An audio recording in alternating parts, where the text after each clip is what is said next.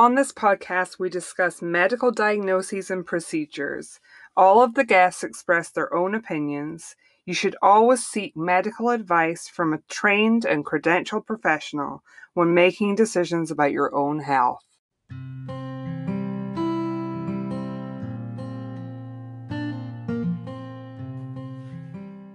Welcome to the Sleep Apnea Stories podcast. I'm Emma Cooksey and I've been coping with sleep apnea since childhood. I didn't know anyone in my life with a sleep disorder, so I decided to start this podcast. I'm here to build community and provide a platform for people with sleep apnea to tell their stories. Together, we can shatter stereotypes and raise awareness. We'll be exploring all sorts of treatment options and lifestyle choices to help you live your best life with sleep apnea. This is Sleep Apnea Stories, and I'm so glad you're here.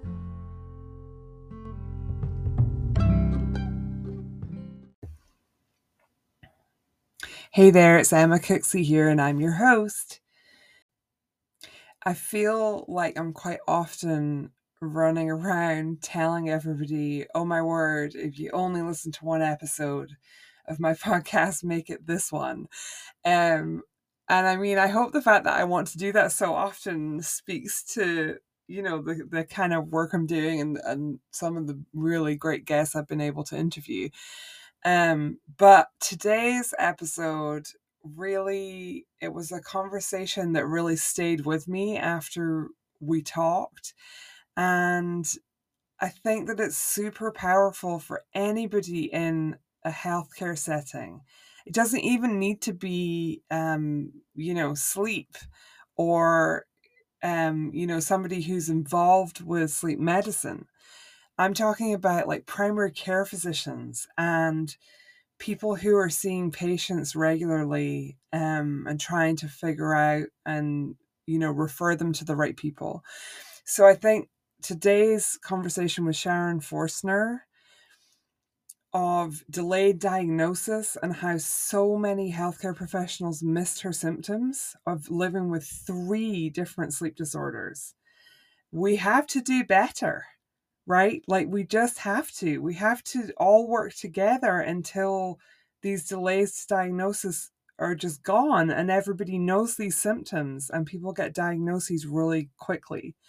So that's kind of what we're working towards because I don't want anybody else to have to go as long as Sharon did, just, you know, trying to make it and trying to, you know, get through the day.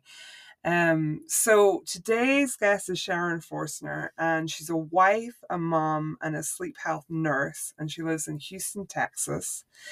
She struggled with extreme sleepiness and other associated symptoms for almost a decade before being diagnosed with narcolepsy with cataplexy and sleep apnea in 2017. She's also living with insomnia, so we talk a bit about how these three sleep disorders interact together and how challenging those treatments can be to try and implement together. So she says that having a frequently misunderstood sleep disorder completely changed her views about sleep. Um, and there there are so many myths and stigmas surrounding sleep that Sharon feels it's essential to share her story and raise awareness surrounding sleep and sleep disorders to decrease delays to diagnosis and treatment. So that's exactly what she's doing on this episode today and I'm so grateful. So, without further ado, here's my conversation with Sharon Forstner. So, yes. listen, Sharon, thank you so much for joining me. Oh no, thank you for having me. It's quite quite an honor. So, when people are telling their own stories about their journey with sleep disorders, I kind of just want you to be able to tell it however it makes sense to you. So, oftentimes people start with you know, if they were a sleepy child or when they first noticed that. But it's really up to you how you want to tell your own story. So, so honestly, I really did not consider, so I, I wasn't a really sleepy child. Um, throughout high school, I noticed like I could potentially use a little bit more sleep, but you know, I just didn't it, it wasn't impacting anything that I had to do from day to day. And yeah. um and I feel like I don't know about you, but I feel like when kids are teenagers in high school, it feels like every kid is like staying up late and tired and it's almost like that's the norm. exactly exactly um, and even from that perspective as a teenager in high school then early college um, and then having my first child. So there were a lot of, um, I guess, life events, so to speak, that kind of kept me on this path of, okay, you're tired, but there's so much more to do. Or, um, and and then once I started working shift shift work in the emergency room um, as a nurse, I just really like my sleep patterns and quality of sleep just like fell off the planet. Like it was just like non existent. Yeah. But at, at that same time, my husband was in the military. He was deployed and I'm working nights and dealing with kids. I I had no idea. Like just chalked it so, up to. So uh, how many children did you have? At that, at so that now, point? at that point, I had two. Okay. Fortunately, though, um, it was when I when we were living in Georgia, so I did have family help. So that again, like things just kind of seemed to offset uh, the actual struggle and battle that was taking place. Yeah. Um, and so, so the more and, and explain, more... like for people listening that aren't familiar, what were the kind of feelings that you were having? Were you just feeling sleepy, like while you're at work and things, and just having so, a tough yeah, time? It, it would be horrible. Um, and I've always labeled myself as like a night person. Um, and again, I created the narrative around being someone who works night shift. Um, but it, I would struggle towards, you know, certain times during the shift, two o'clock, two or three o'clock in the morning. But then that same struggle would occur on my days off during the day. And so I just didn't know if I was coming or going. And I would fall asleep driving, fall asleep coming home from work. Um, yeah, just just like in, did you, random. Did you have any concept of? I always find this kind of interesting. Did you have any concept of what a sleep disorder was, or that there could be something you would see a doctor about? No, not right. at all. Because again, in hindsight, looking at the some of the other um, aspects. So just within that, I had no no idea like this is something I need to pursue um, medical um, a medical intervention for outside of not being able to sleep at night. So I had terrible insomnia. Okay. So I'm struggling with shift work, can't sleep at night, and it's just kind of like I'm in this tug of war. But you know, I feel like I can manage it. You know, I'm superwoman. I can, you know, deal with it by just taking an extra five minutes here to sleep or, you know, sleeping in on the weekends, whatever I had to do to kind of, I guess, accommodate and keep yeah. up with the demands of life. Um, and, you know, as I, I think the turning point was when I realized, and, and this is still well before I was even diagnosed, the turning point was I'm tired. And my husband, when he did come back, I could not, he, we would go out on dates and i just sit at the table. My eyelids would be so heavy. Yeah. Movies were a pain. Like I would fall asleep in movies and, you know, and then it got to the point where I was sleeping like through alarms. I would take a nap. I would fall asleep at like 10 in the morning and wouldn't wake up until, you know, some missing the picking the kids up from school, mm-hmm. you know, answering phone calls. Like, and it just got so I was like, okay, so maybe I just need to not work nights anymore. So that was my.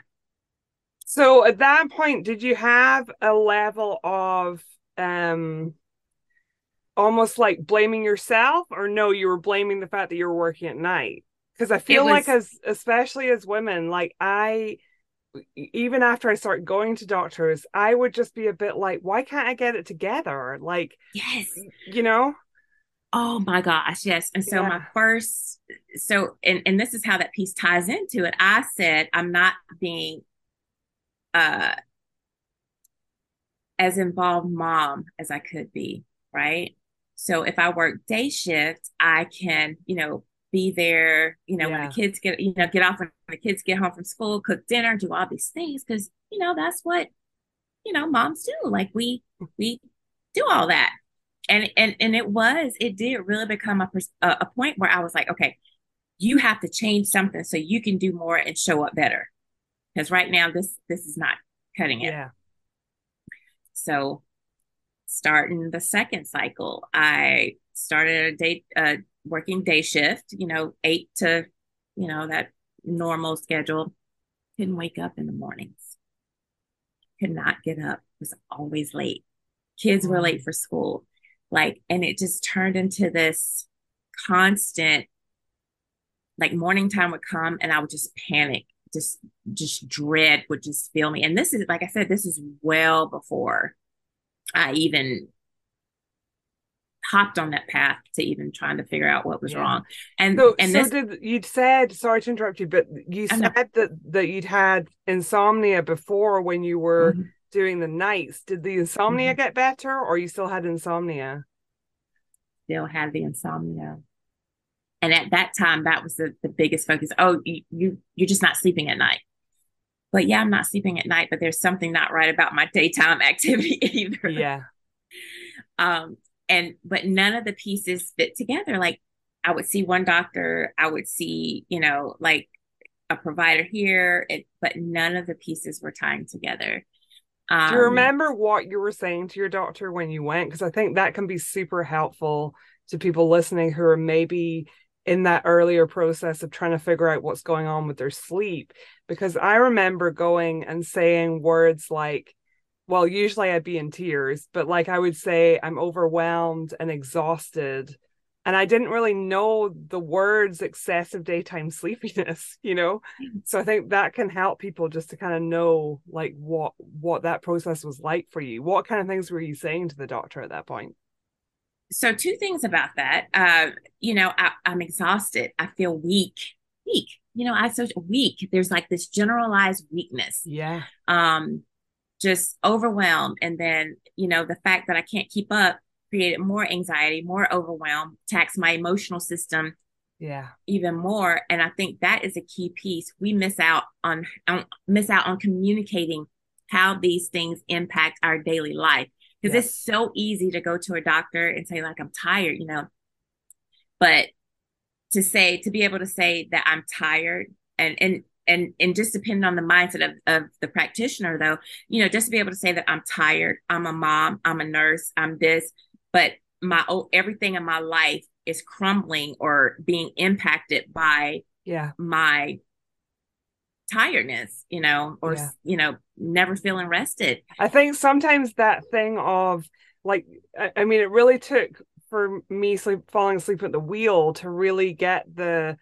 medical like the doctor to really pay attention and say oh like i think sometimes like relating it to how what's happening in your life like it's mm-hmm. making me late for work it's you know mm-hmm. like it's affecting how i'm able to show up as a mother you know it's really mm-hmm. affecting your life and that is the piece that i wish i would have uh, been more vocal about because again that narrative that i'm already not showing up who i want to be the way i want to do it and then have that persona that i'm not carrying my weight as super mom and you know and then you would have people well you have kids so you're not going to get sleep and you know they're young yeah. or you're like they would rationalize all these things and so it did make me a little apprehensive about honestly admitting I'm not showing up in my full capacity the way that I want to. Yes. Because for me, out of fear, again, weakness, that label of, of weakness and not doing enough and not being enough. And it's just interesting how that all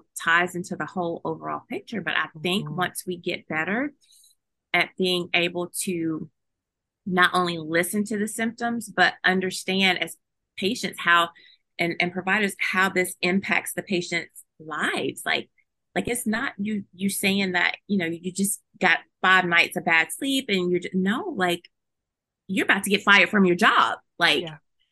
this is money. This is ben- your family's benefits. This is, you know, yeah. your school. This is your college degree. Like it's really, it's really big. Yeah. Huge.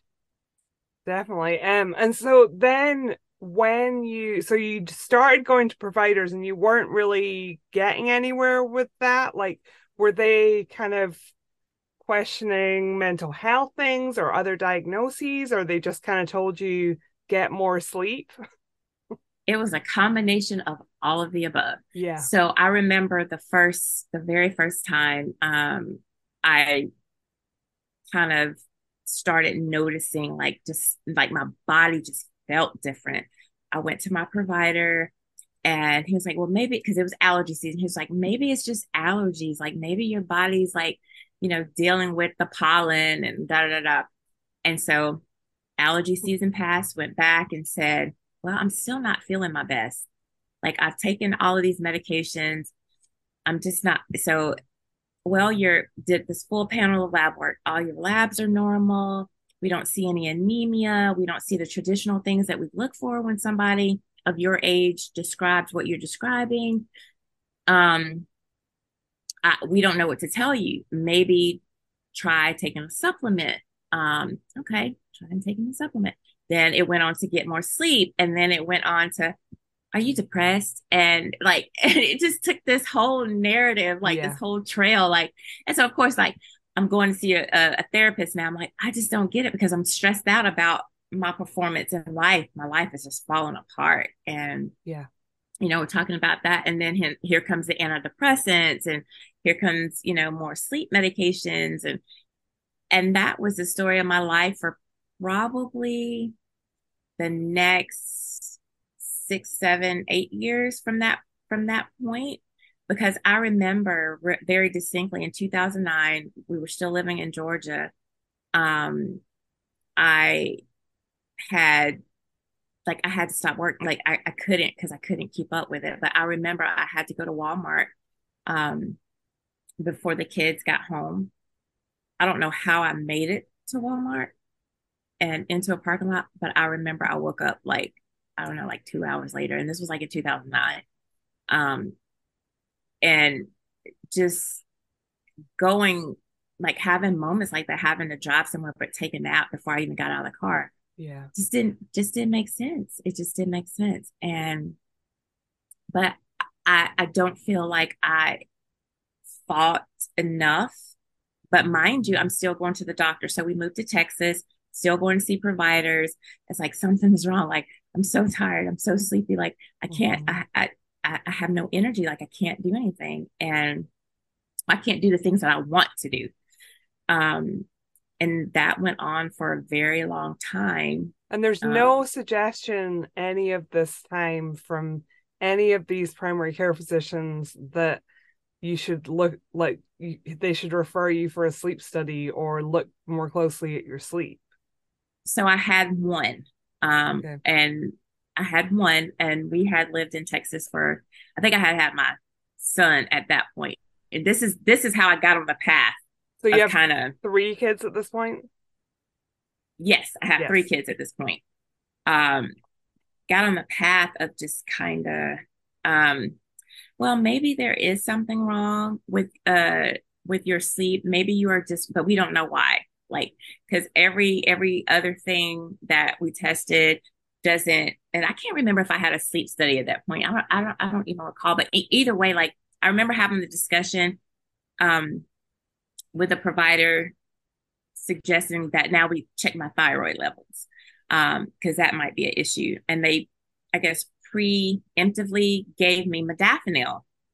Um, and it was just kind of like, okay. A um, medication um, for your at, thyroid. For the sleepiness. The, oh, the sleepiness. So, so explain what that they, drug does. I don't. So modafinil is like the stimulant. Um, Got it. It was, it was for pro, daytime. So it pro, Yes. Yeah, yes. Got it. Um, it's armodafinil, daffodil, but Provigil, new vigil. That's that's the only the term yeah. I remember. Um, and so they started me on that, but my insurance would not pay for it because there, you know, like the documentation type. I didn't meet whatever qualification because at the right. time, a lot of pilots. It was a very popular drug to increase uh, optimal. Up. Yes. Yeah. Yes. So that that's what it was labeled for, and it was mm-hmm. really highly prescribed. So, you know, didn't really get that. Um. So my other son, my my first son is here.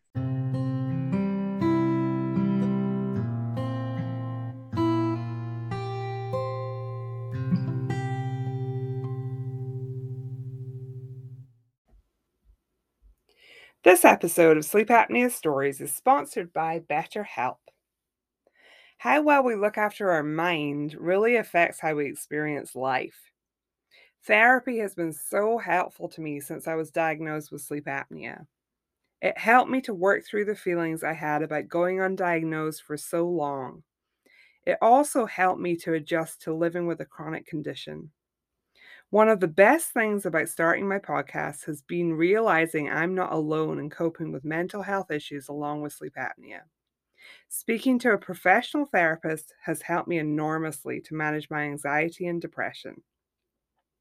BetterHelp is online therapy and it's much more affordable than in person sessions. You can get matched with a therapist in under 48 hours. Our listeners get 10% off their first month at betterhelp.com slash Emma. That's better, H-E-L-P dot com slash Emma.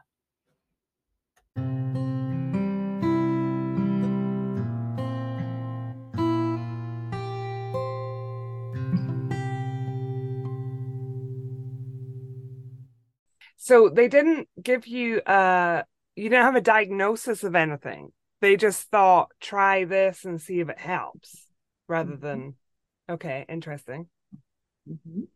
Um, and then at that time, um, my husband was, I think I was, yeah, I was, preg- I became pregnant with my youngest son, my last child. Um, and we ended up um, moving to Houston shortly after um, I had him. But all the while, I'm like, battling this this fatigue and sleepiness yeah. and just not really understanding like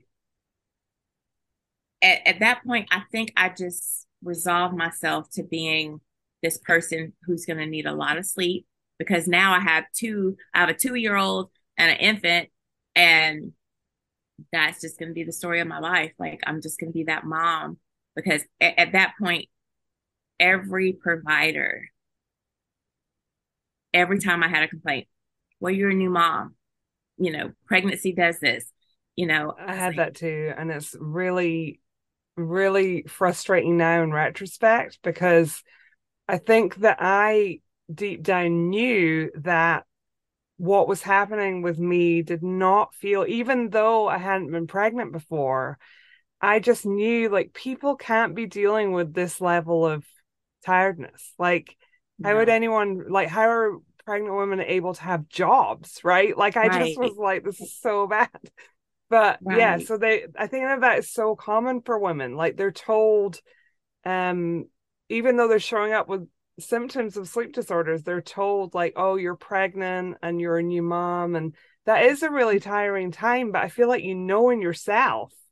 Mm-hmm. You know that Very there's something much. else going on very much so and still trying to continue to show up as a new mom and you know as all these things but you still have that you you're right you're 100% right you have that knowing you're like wait a minute like i know what they're saying but i don't believe it like it's not resonating with mm-hmm. actually what i feel and it was just always so easy I, I guess eh, to be dismissed or minimized to like this is what it is and we're not looking at anything yeah. else because no other rational explanation could exist other than you're a new mom and you know you just had a baby and you've got kids oh and i was in nursing school for my bachelor's degree at the time so they were like well wait a minute um you're doing all this no wonder why you tired was like, okay.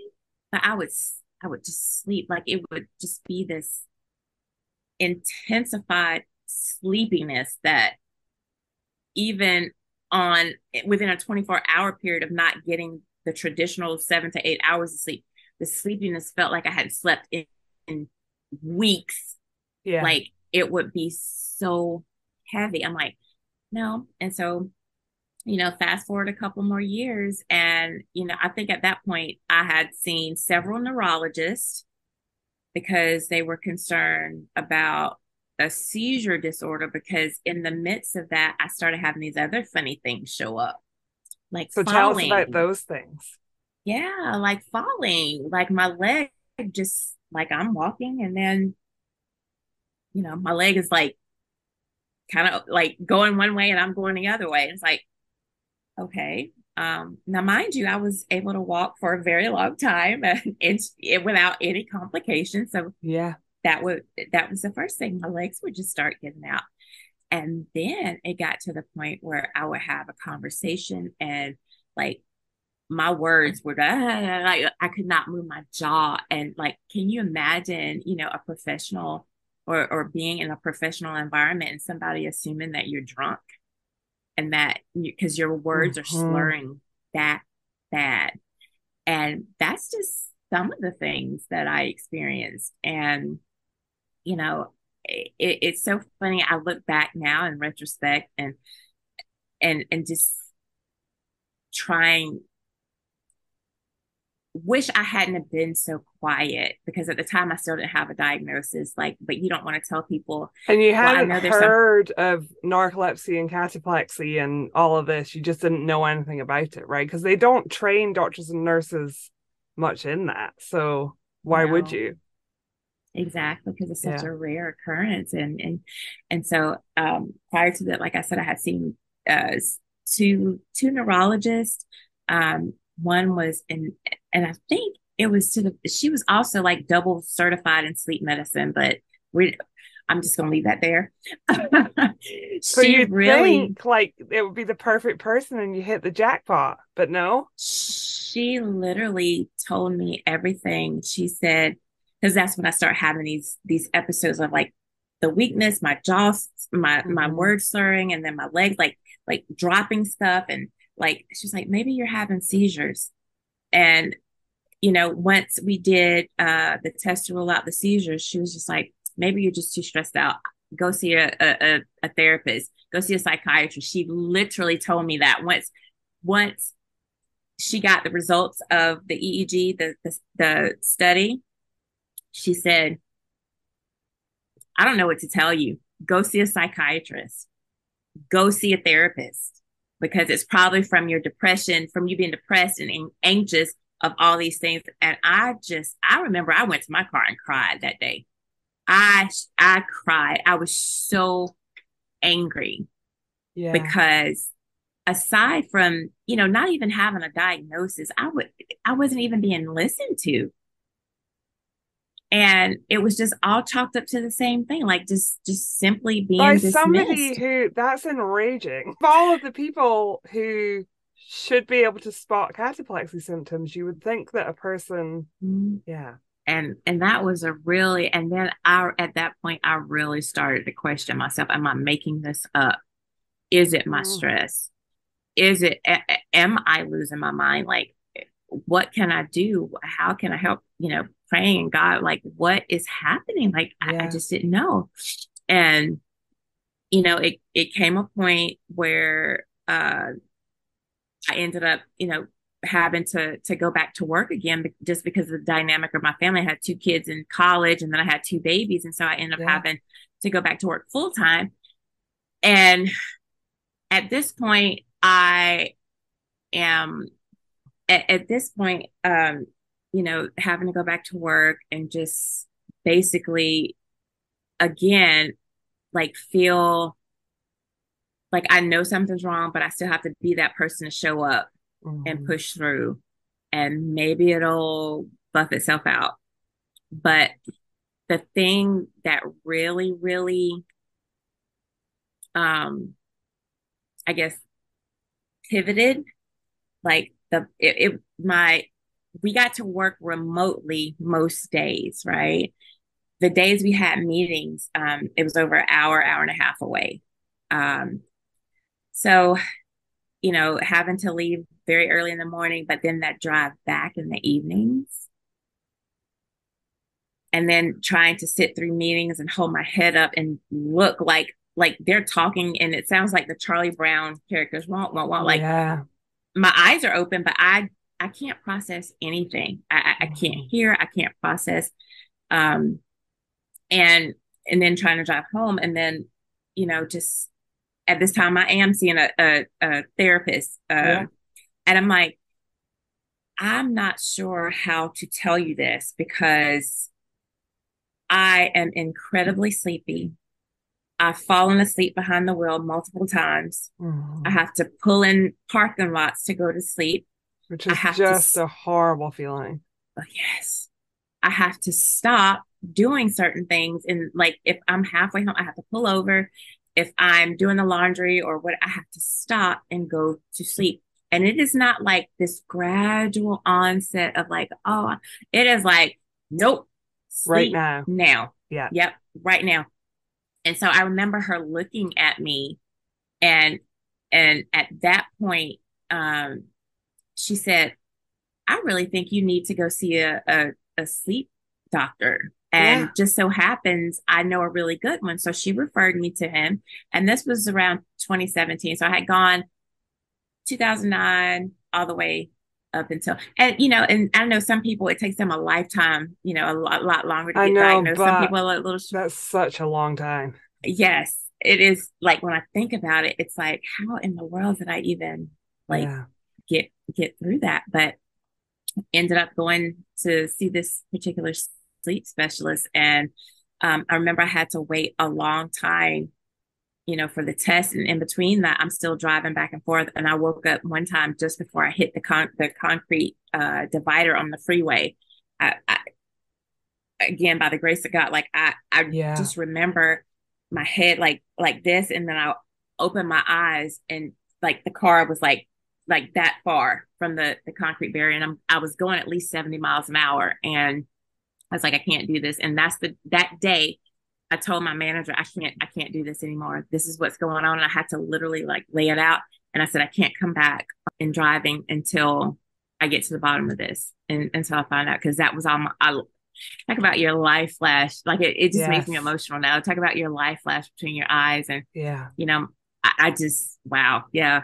That was, it was tough. Yeah. That, that was definitely a huge turning point for me. Like falling asleep at the wheel, I think I don't know, like I, uh, for months after that, even before I got a diagnosis, I had this feeling of like that was a miracle. Like I really almost died. It's so terrifying. And it, but it, it's so frustrating afterwards because it shouldn't come to that, you know? Mm-hmm.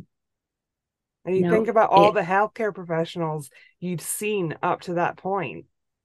Exactly. Eight years, yeah, eight eight years worth of you know, in and out of different um and and to the point where I like I said I really started to question my own sanity and it yeah. impacted my relationships it impacted my marriage it impacted my my my relationship with my kids and you know eh, employers I mean eh, friends like it impacted everything mm-hmm. and so so when you had that conversation with your boss were they able to accommodate you not having to do that drive or you had to leave that job I went uh, at that from that point. I went on um, um uh, short term leave, short term yeah. disability, um, because thankfully the therapist that I was seeing, she was able to fill out the paperwork until I got in to see the provider, until I got okay. the sleep study and the diagnosis and all that. So she she completed the paperwork and and I'm so grateful for her because had it not yeah. been for her, I probably to this day probably wouldn't even have a diagnosis. I mean, because she was adamant that I go. Like, yeah. Well, I think once you know that information and somebody's sitting in front of you clearly struggling, you know, like mm-hmm. you really want to help. But um so then when you got to see that provider, um did you go see him and then have a sleep study? Mhm. Mhm. I and did. So I and yeah, did he tell you? Like, I'm just interested in what what did he say to you about? You were explaining all your symptoms, and was he able to tell you about what he thought it might be, and like a bit mm-hmm. about narcolepsy and cataplexy? Mm-hmm. Mm-hmm. He sure did. He sat down and he looked at me. He said, "But we won't know for sure um, until you know I, I, had to do the nighttime study, yeah. and then of course, of course, I ended up with sleep, sleep apnea. yeah, as, as well. Um, so we did the the, the nighttime study and um, so sleep apnea the, uh, showed up in the nighttime portion, mm-hmm, and mm-hmm. then you did a daytime MSLT mm-hmm. as well. And what did that show? Uh, less than three minutes. I was in REM. Like he said, it was probably one of the most like Cut significance. Yes, narcolepsy. Cases. Yeah, and it you know how they wake you up for the naps and like but like all all all five of them, like just just like that. And it's like, no wonder why you've been struggling um, for the past almost ten years now of your entire mm-hmm. life. It's like, so tell me all couldn't. about how you felt after getting those diagnoses and just him explaining that you know you're not crazy and all of these things mm-hmm. like it's probably a mixture of emotions, but can you kind of explain how you felt a little? Oh bit? my gosh. I remember so it was him and his uh, PA. Um, she was very sweet, by the way. And, you know, and, and it, it was just such a refreshing experience to have someone validate what you have been going through and hear the words, you know, or, or be given a diagnosis, first of all, to know that you're not crazy. Yes like like there is like it wasn't your mind playing tricks on you it wasn't something you were making up it wasn't you being weak because mm-hmm. when you tell yourself those stories for so long you start to believe it and you know it was so refreshing to have them sit down and explain to me that yes you have sleep sleep apnea moderate and then on top of that, so I was like, okay, sleep apnea. I've which, which honestly, for anyone, is enough to deal with it on its own. yes, yeah. exactly.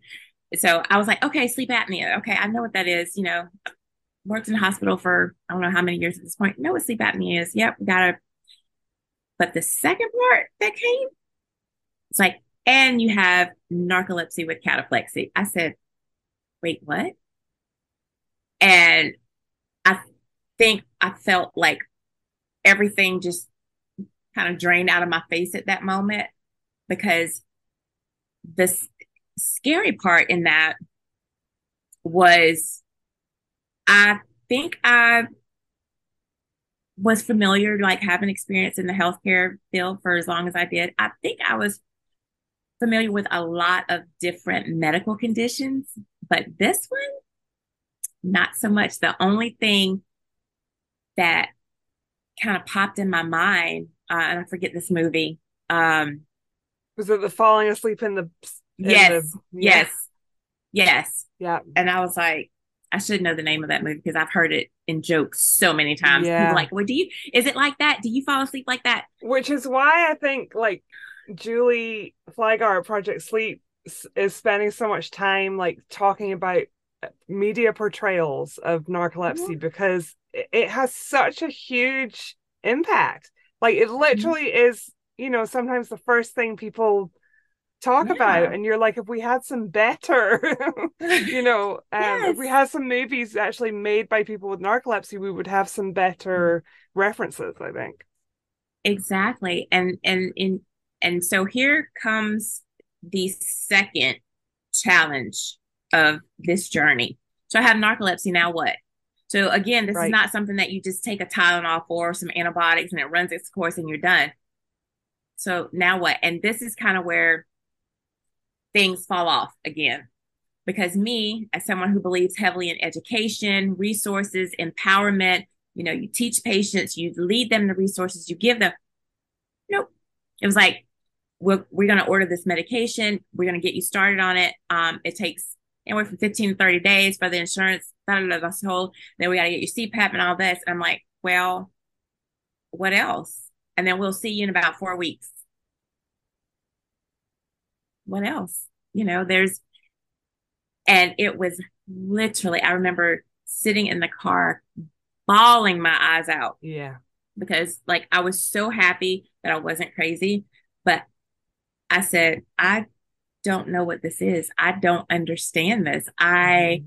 I guess somehow because of the struggle that I had gone through, intuitively knew that there weren't many avenues for me to pursue in terms of, you know, learning and mm-hmm. um, becoming aware of things I needed to to educate myself on. Like yeah. other than so I I remember I just Googled narcolepsy and looked up like again, like you have a general idea of like the meaning, you know, based on lowly that movie.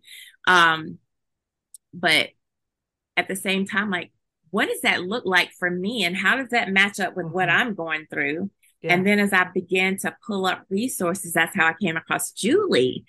And I began to pull up resources, and it's like, it could look different in this person, it could look different in that person, and so on and so forth. And it was just amazing. So I, I just I started consuming content and resources and researching and figuring so did out. Did you find Project world. Sleep and Julie Flygare quite early? In after so you got I, diagnosed. Yes, I did. I did. That's good. Thank thankfully i don't yeah. I, I think it was when within probably three or four days of, of my diagnosis okay. that i just started um, I think sometimes the community element of I'm not alone and there's mm-hmm. other people. I mean, I would imagine I don't have narcolepsy, but I would imagine that that's a big part of it, right? That you, that you're not alone and isolated in your own experience of it.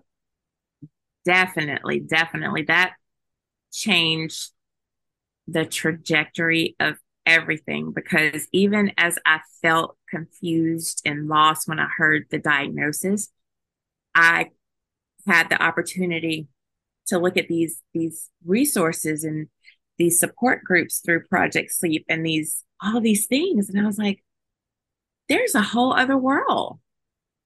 A whole other world that's it's like this little hidden community, hidden gem from yeah. the medical community at the time. And yeah. I'm so glad that's not the case now that, you know, more awareness is being raised and, you know, things are, are, are being like taken from the darkness into the light but it, it was it was really exciting and and then the more i got to do like research and advocacy work and speaking and writing and you know just raising awareness it was it was it was really good so you got the the drugs for for narcolepsy so mm-hmm. you mentioned cpap but did you feel as though like how did that go? Did you start CPAP right away, or did it become kind of like a secondary thing because you were dealing it, with narcolepsy diagnosis? It very much became a secondary thing, yeah. and and and and here is again a, an issue that I struggle with because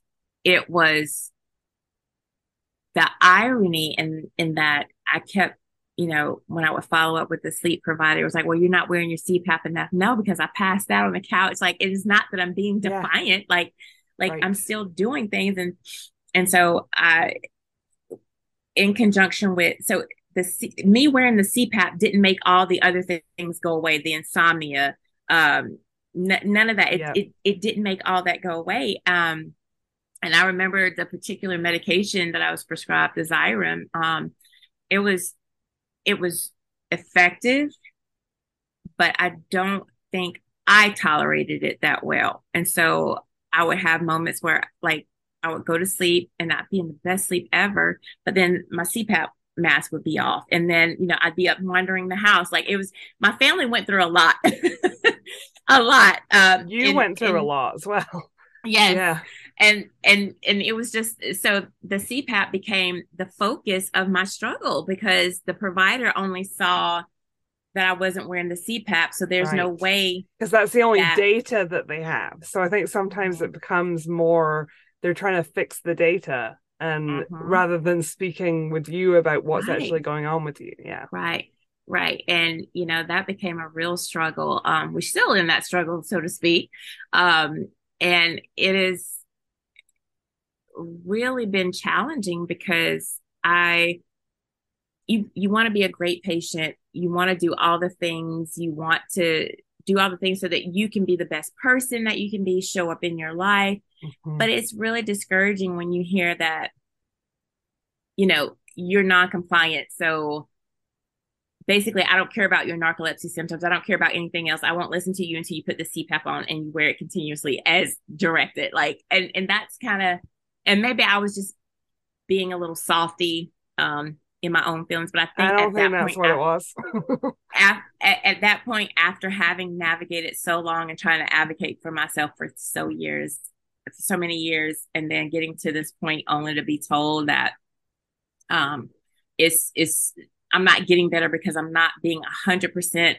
100% of the time compliant with the CPAP machine. And, and that in itself was a struggle because then, like, I'm a mouth breather, and so I had to do chin strap and then chin strap. Like it was just oh, and then the mask, yeah. and then that would push the mask into my eyeballs, and I mean it was just yeah. everything. I don't know if this is your experience, but I've talked to um other people with narcolepsy who are trying to become like get accustomed to CPAP. And I think some of sometimes some of the symptoms of narcolepsy, which are to do with um, you know, having like you know hallucinations or mm-hmm. i'm not using the right terminology but like vivid nightmare mm-hmm. type things going mm-hmm. on like mm-hmm. that is a major factor if you have something on your face do you know yes. what i mean yes absolutely because i had a particular incident i'll never forget it uh we were it, we had gone to bed and the next thing i know it felt like someone had wrapped me in like 16 blankets and I'm literally trying to move and I can't. I, I, I can't and I'm screaming, but I can't hear anything. I'm aware that my husband is next to me, but I can't get his attention. I can't make an like I can't. Like I'm and I that felt like the longest night of my life, but it does heavily impact terrifying the overall um i guess environment to which you feel motivated to use those things yes yeah i mean i'm trying to imagine as somebody who doesn't have narcolepsy like even for me getting used to cpap like i dealt with claustrophobia feelings and all of that and i think you know we need to especially when it comes to this compliance thing of like insurance company taking people's CPAPs away. Like, you know, if it's one thing if your only diagnosis is sleep apnea, but if there are multiple things going on, like it just makes it that much more difficult, I think. Absolutely. Um, and it was a lot dumped on me at one time because now you have to take the specific medicine by a yeah. certain time you have to be in bed by a certain time. You have to be hooked up by a certain time. You have to go to sleep by a certain time because you have a repeat dose of this medication by a certain time. Yes. Then you have to get like, it was a lot to deal with at one time. Yeah. It was a lot. And you're still, you know, mom to your kids doing all the things, right? Yes. Like, then you're trying to do all this stuff at night as well. Yes. There would be so some nights that I was so stressed because if I didn't have enough time to take the first dose of the medication, then I wouldn't be able to take the second dose. And then that means I would be up from like two to six o'clock in the morning. Then I have to get like, it was just like this whole vicious cycle. Mm-hmm. Just and that's vicious. all feeding into insomnia, I'm sure. Yes. Because you're yes. thinking, like, if I don't do that, then I'm not going to get enough mm-hmm. sleep for this. And yeah, mm-hmm. my goodness. So, how long has it been since the diagnosis and since you started that regimen of um, taking the Xyrem and being on CPAP Ooh. and all that? it's really hard to believe, but it's been six years.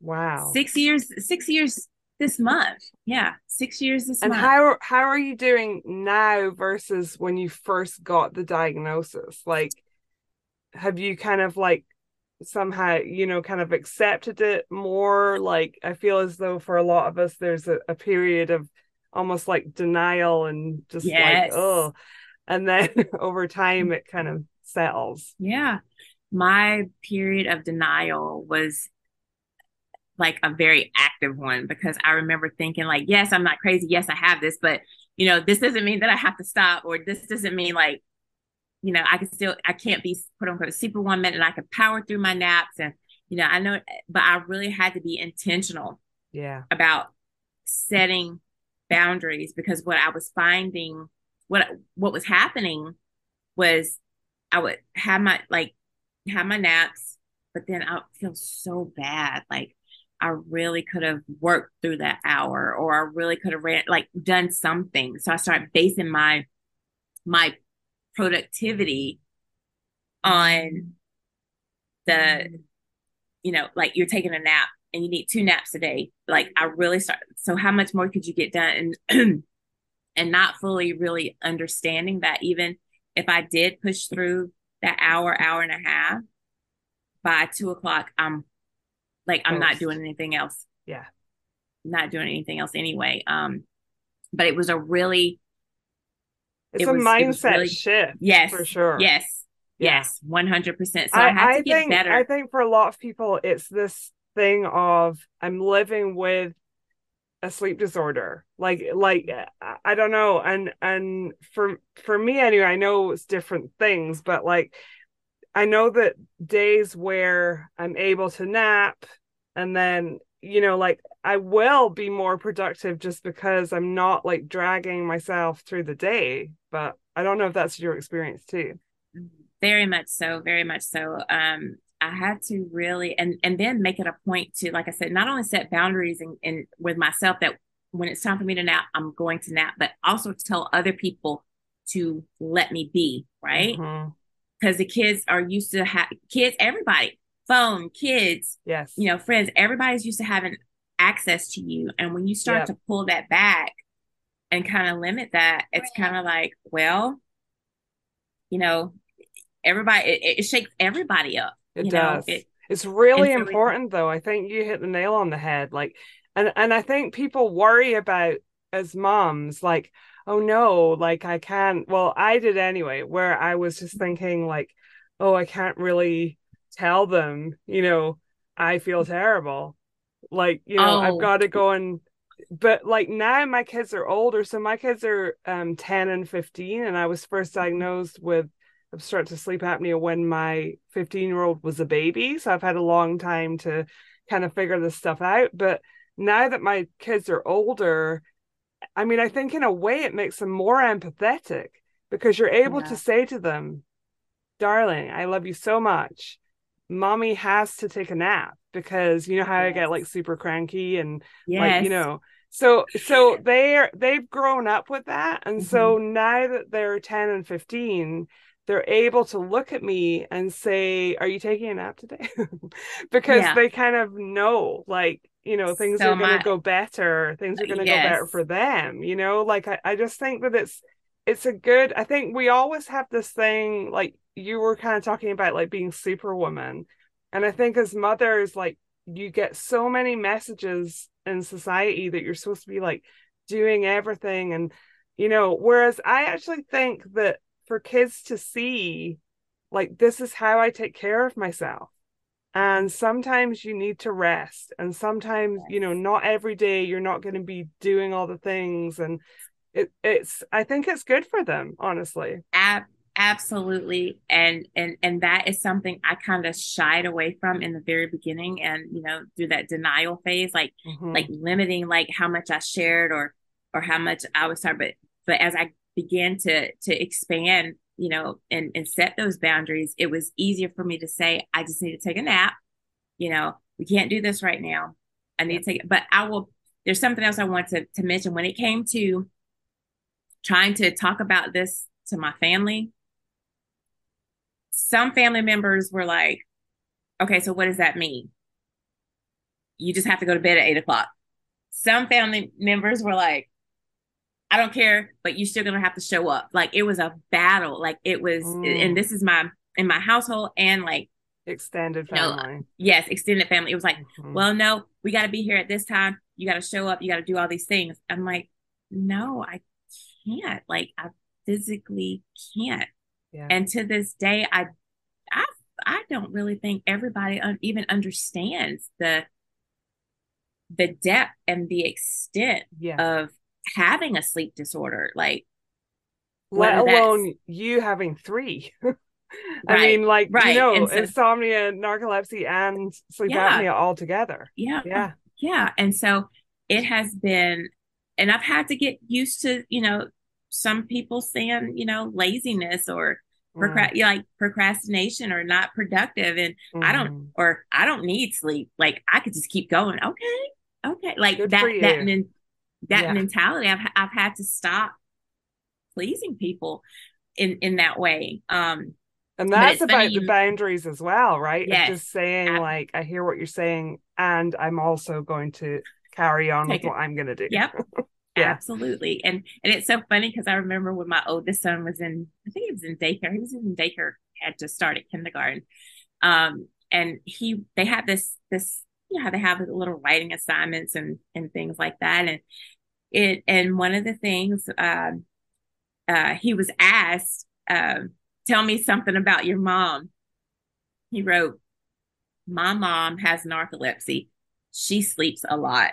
She has to take all these naps during the day." And I miss her. And it just like broke my heart though, because, you know, I felt really bad, but I was actually happy that he acknowledged that because that to him gave him an idea that hey mommy's not just being mean or ignoring me she no, has he understands yeah yes and, and he also is a million miles ahead of probably like yeah.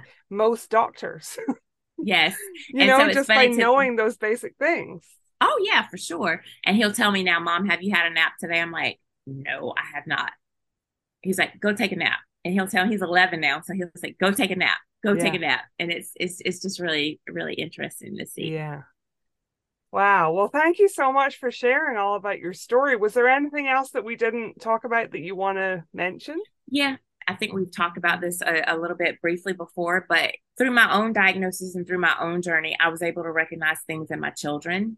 Um, because now my my oldest daughter she's been diagnosed with narcolepsy and sleep okay. apnea my son has sleep apnea so we're kind of like a family of uh, sleep awareness and sleep disorders but do you think you were able to pick up those things fairly quickly after those those symptoms came up though 100% yeah. because i said you need to go i told my daughter and she's been it's, it's been a while a couple years so like maybe the next year or the year after she had had her sleep study and her diagnosis as well um, because she wouldn't be able to hold things and she would drop them and sure enough yeah. um, but you know it makes me a better person and not even from just for my household but you know in other people and having to redirect them from this narrative that you have to be on and operating 100% 100% of the time so regardless of if you have a sleep disorder or not yep you still need to rest and you still need to take care of yourself. So I'm a huge advocate yes. and proponent now for sleep health, just in general. But yeah. you know, for us, die with with diagnosed sleep disorders, you have to advocate for yourself because society is just going to tell you, nope, yep. I don't care what you have, you got to go, go, go, go, go. And I refuse Not to true. live that way anymore. No, I refuse same. to live that way anymore. I refuse yeah and i think that um the more people who are figuring figuring that out mm-hmm. and are setting that example for their children it's really powerful you can't be on all the time it's just you cannot too much and we've we've generated a very harmful message uh you know to to kids and, and other people of society if, if you don't stop mm-hmm. you know you're never going to be successful if you take 20 minutes a day to take care of yourself you know you're gonna miss out on achieving your goals and in, in, that narrative and sleepiness is not laziness i've heard julie say this sleepiness is times. not laziness yeah sleepiness is not laziness and you know it took me a while to get to embody that statement right. but i now yeah I, I won't i will not yeah well i'm so glad to have you as a fellow advocate and i'm sure that we'll cross paths a bunch absolutely absolutely thank you so much for joining me i really appreciate it and thank you so much for having me i mean i love having these conversations and i love um, you know being able to speak with other people who understand um, it it really does go a long way and and you know unite I, I forget the actual quote quote but you know one person can only go so far but you need like a group of people to go further yes. something something to that yeah. extent. so true. but I feel but I feel like this is the group that's gonna take the narrative forward. So I think so too. I really do. Um, is there a place where are you on social media that people can follow you? Yes. Um, on Instagram, it's Sharon underscore Elesia. Okay. I'm gonna go ahead and link to that in the show notes, and then if people want to connect with you, they can.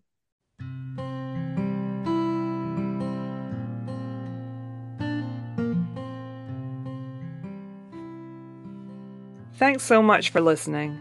I love hearing from you. If you'd like to be featured in an upcoming episode, please email me at sleepapneastories at gmail.com. That's also the place to get in touch if you just want to say hi or ask a question. Alternatively, you can always reach me on Instagram. My handle there is at Sleep Apnea Stories. If you're enjoying the podcast, please subscribe, rate, and review wherever you listen. This really helps a wider audience to find the episodes, and I really appreciate it.